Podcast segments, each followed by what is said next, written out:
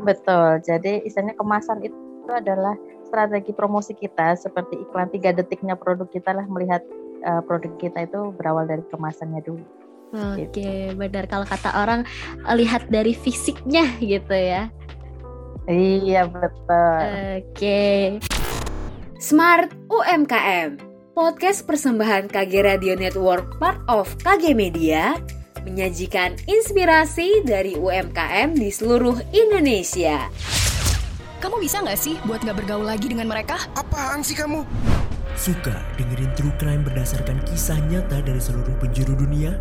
Dengarkan podcast Tinggal Nama yang diangkat dari cerita kriminal majalah Intisari.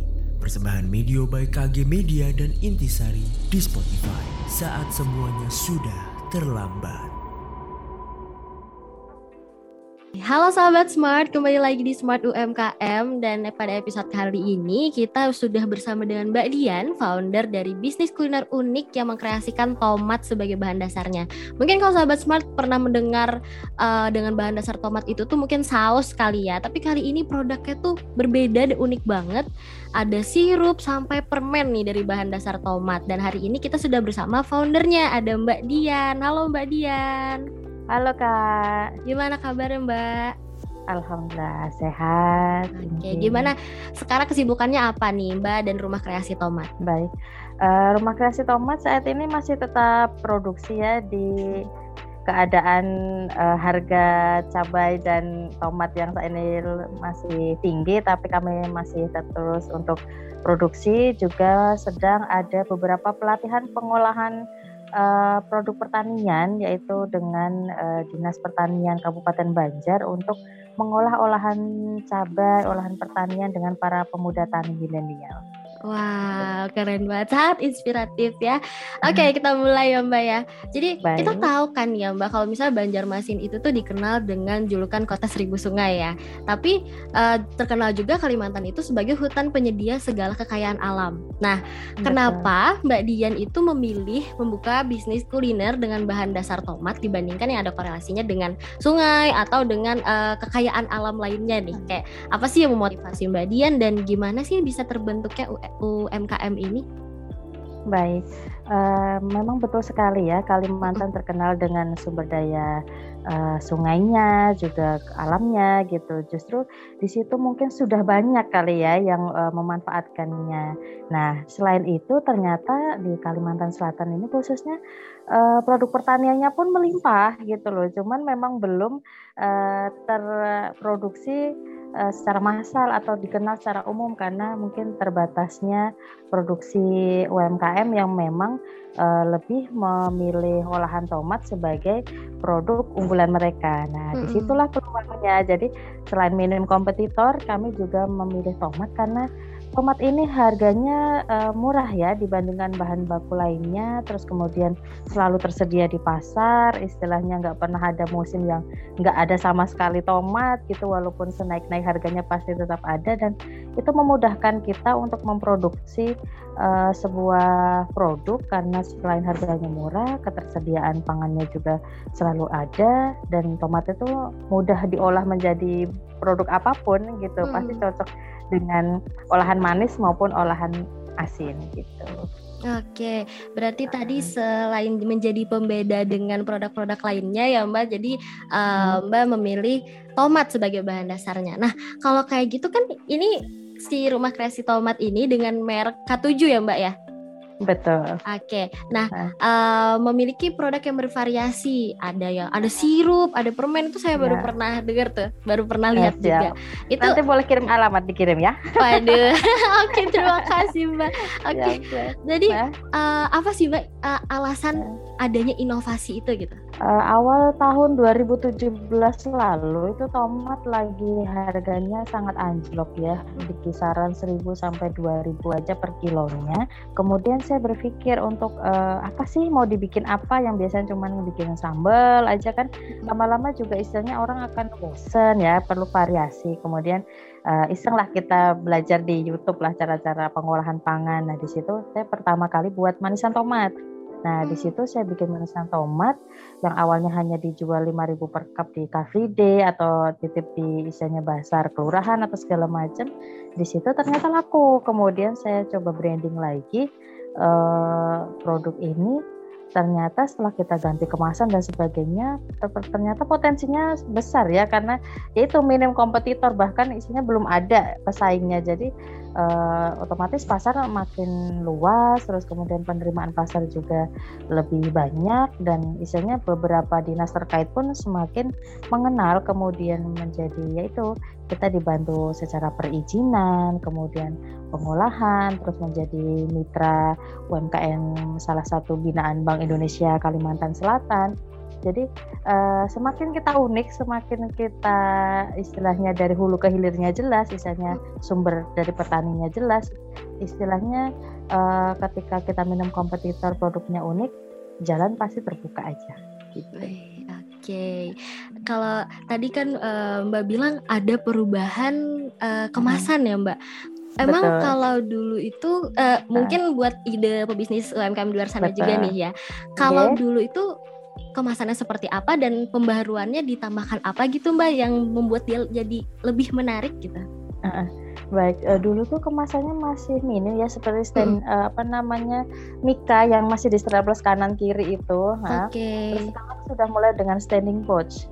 Nah, di standing pouch itu yang mulanya harganya yang 5000 itu istilahnya 5000 nggak terlalu laku gitu ya, tapi dengan standing pouch dengan harga 20000 malah istilahnya sold out terus gitu ya. Kita harus uh, apa namanya harus uh, berani mengambil resiko bahwasanya memang uh, mengganti apa ya namanya kemasan apalagi kan uh, harganya tidak murah ya untuk memesan kemasan di Pulau Jawa itu minimal order bisa 2000, 1000 jadi terkendala modal. Jadi uh, kita harus berani waktu itu uh, dari yang nikah biasa jadi kita ubah dengan standing pouch.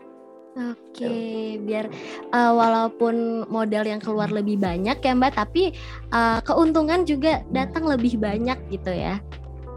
Betul. Jadi istilahnya kemasan itu adalah strategi promosi kita seperti iklan tiga detiknya produk kita lah melihat uh, produk kita itu berawal dari kemasannya dulu. Oke, okay, gitu. benar kalau kata orang lihat dari fisiknya gitu ya. Iya betul.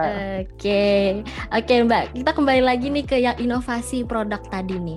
Uh, boleh nggak sih Mbak ceritain gimana sih proses pembuatan yang uh, dari satu tomat bisa jadi banyak varian produk gitu kayak jadi sirup, jadi permen gitu. Apakah ada kunci nih dalam pembuatan produk tersebut?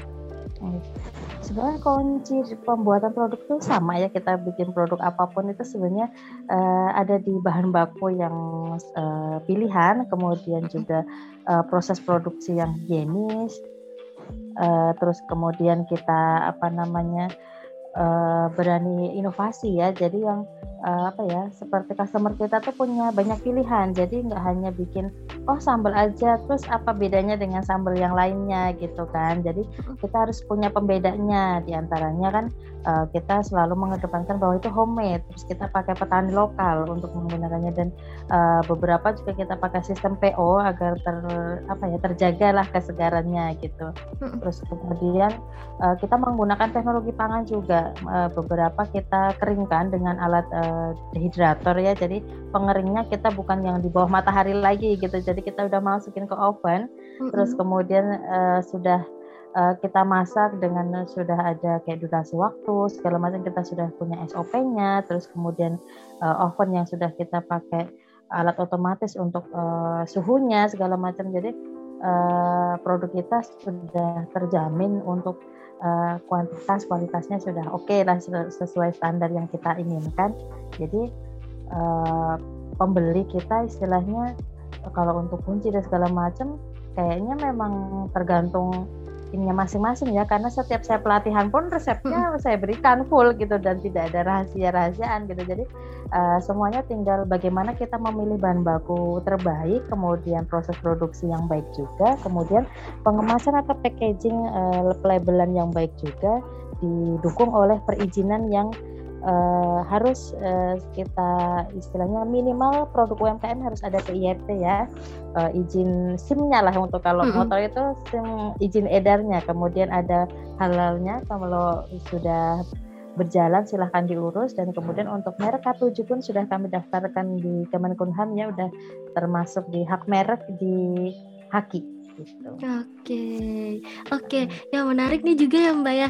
Uh, tadi kan Mbak bilang ada kalau misalnya uh, penamaan merek nih, kan setahu saya hmm. K7 itu kan artinya suka ya, disukai Betul. gitu. Berarti uh, di balik penamaan ini, apakah memang dari situ Mbak pengennya si produk K7 ini dikatujui sama orang-orang kah? Betul betul. Jadi saya kan aslinya dari Jawa ya waktu okay. saya pindah di sini itu baru tiga bulan jadi UMKM dan kebetulan difasilitasi uh, dinas koperasi kota dan provinsi untuk ikut uh, pelatihan merek waktu itu haki langsung gitu kan selama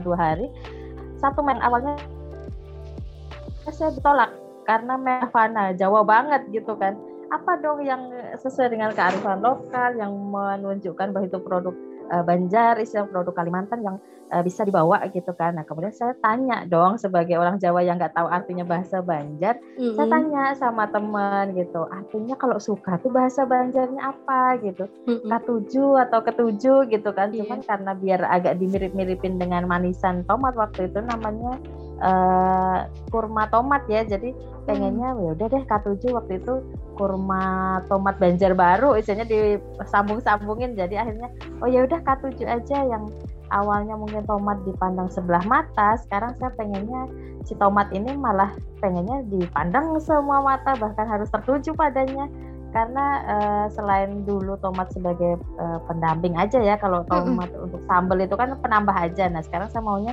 dia jadi bintang utamanya gitu Ih, keren banget. Betul-betul sih, Mbak. Jadi benar-benar benar semua mata sekarang memandang si K7 ini karena dia unik, iya. Mbak.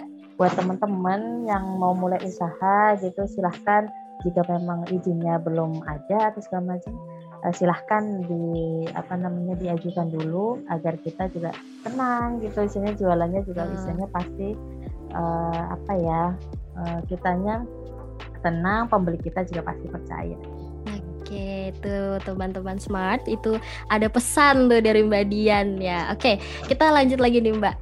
Uh, kan Mbak Mbak Dian bilang kalau misalnya pas ke Banjarmasin itu tiga bulan ya Mbak baru mulai UMKM ya. Nah, kalau begitu gimana sih Mbak waktu itu strategi penjualannya awalnya sampai bisa dikenal nih, terus bisa ikut berbagai event, terus buka booth juga itu gimana tuh Mbak? Iya uh, kalau saya bilang uh, memang itu seperti ya klisenya sudah indah pada waktunya memang sudah hmm. jalannya seperti itu ya. Jadi sebelum saya sampai di Banjarbaru itu saya mulainya di Tanjung ya. Jadi yang mulai pakai mika-mika itu tadi. Cuma karena mungkin di sana uh, belum tahu bagaimana cara perizinan bagaimana kemasan yang baik ya mandek aja jualan di Cafe nah kebetulan saya pindah di Banjarbaru saya uh, istilahnya mendapatkan pencerahannya itu di kelurahan gitu ya. Ada uh, ternyata ada loh di sini untuk usaha uh, UMKM seperti itu terus kemudian di sama kelurahan sama kecamatan kecamatan tuh disajis untuk uh, bikin izinnya untuk PIRT. Nah, mulai dari situ tuh izin sudah ada, kemudian masuk ke PLUT.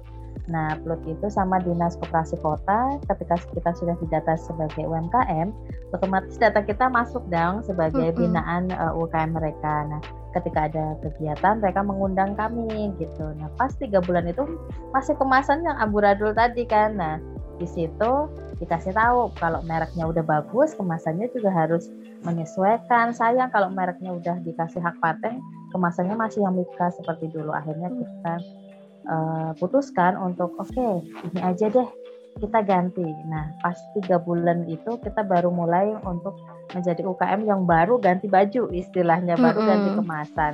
Nah, di situ pula kebetulan ada undangan dari Bank Indonesia waktu itu untuk kurasi produk UMKM. Nah, di situ kan dijajarkan semua produk UMKM sekalsel waktu itu kan. Kita dicoba produknya dari segi rasa, dari segi kemasan, kemudahannya kemasan itu dibuka, terus isinya dari konsumsi massa sampai isinya diuji ketahanan kemasan sampai makanan segala macam akhirnya waktu itu terpilihlah dari salah satu beberapa UKM binaan Bank Indonesia. Nah dari situ uh, mulailah terbuka nih. Jadi isinya Bank Indonesia waktu itu juga membantu seperti uh, meningkatkan kapasitas produksinya seperti apa, seperti alat. Terus kemudian mereka punya namanya agroedupak ya, namanya hmm. tempat rumah pangan lestari.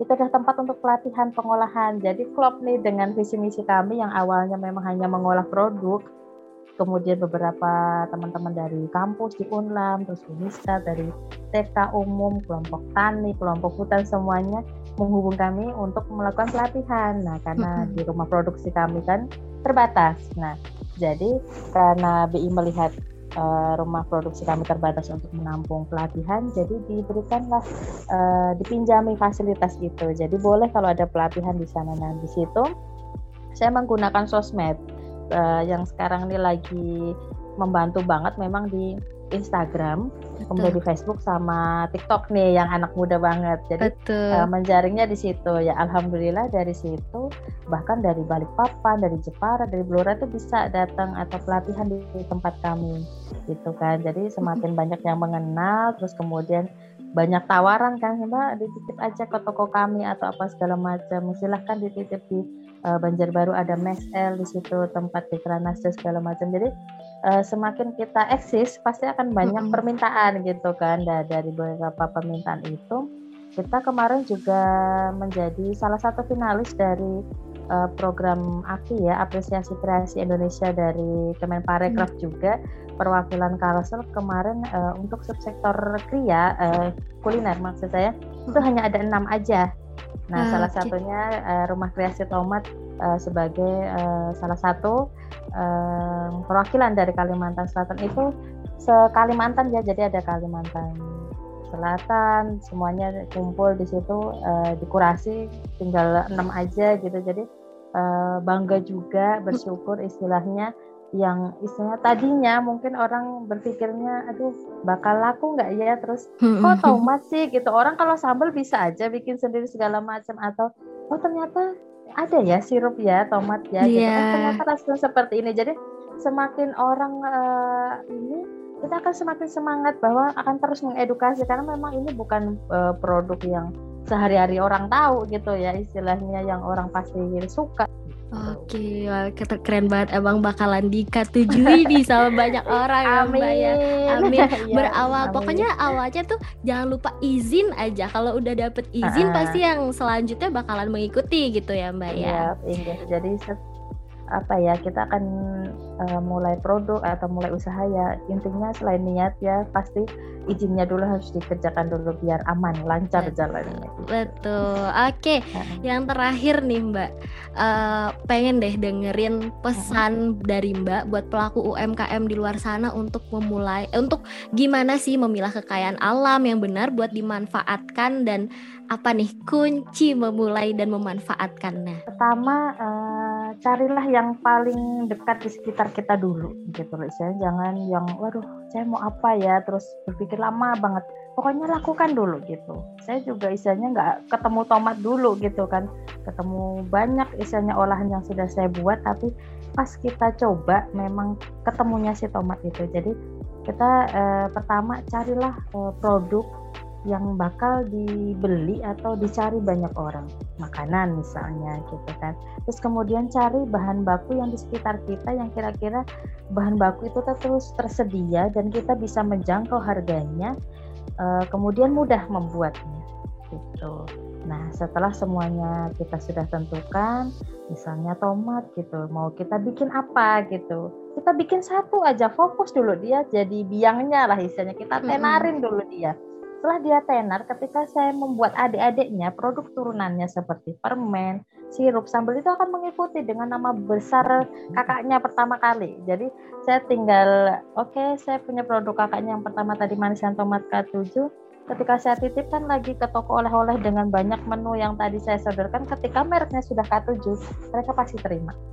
Gitu. Jadi bikin semuanya itu fokus dulu, satu dulu bener-bener di satu tuh digedein dulu isinya baru nanti kita berkembangnya pelan-pelan kita ini kan satu persatu gitu. Jadi pertama itu tadi terus yang kedua jika memang sudah berjalan silahkan membuat uh, dipisah ya untuk uh, keuangannya. Jadi jangan bercampur dengan uh, keuangan rumah tangga dengan keuangan usaha karena akan uh, nanti apa ya kalau udah bercampur tuh akan bingung mana modal mana mm -hmm. ini kalau bisa sudah dipisah nah kemudian kita juga jangan lupa kan dengan promosi dan pemasaran itu paling mudah saat ini adalah di handphone. Jadi pertama bisa kayak status uh, WA atau kemudian silahkan foto bisa sekarang juga nggak harus susah-susah kita bisa pakai aplikasi yang gratis sekarang juga bisa kita bisa gunakan Instagram apa segala macam untuk uh, membantu promosi produk kita. Oke, itu dia teman-teman pesan dari Mbak Dian. Yang penting fokus dulu, nanti yang lain mengikuti. Terus kita juga bisa menggunakan teknologi yang sudah disediakan sekarang, gitu ya Mbak. Hmm. Oke, okay. oke okay, terima kasih Mbak Dian sudah bersedia untuk menjadi narasumber Smart UMKM hari ini, sudah meluangkan waktunya juga. Semoga K7 selalu diketujui oleh orang-orang, kemudian Amin. sukses juga semuanya lancar. Mbak Dian sehat-sehat juga ya. Terima okay. kasih Kak. Terima kasih Mbak. Smart UMKM, podcast persembahan KG Radio Network part of KG Media menyajikan inspirasi dari UMKM di seluruh Indonesia.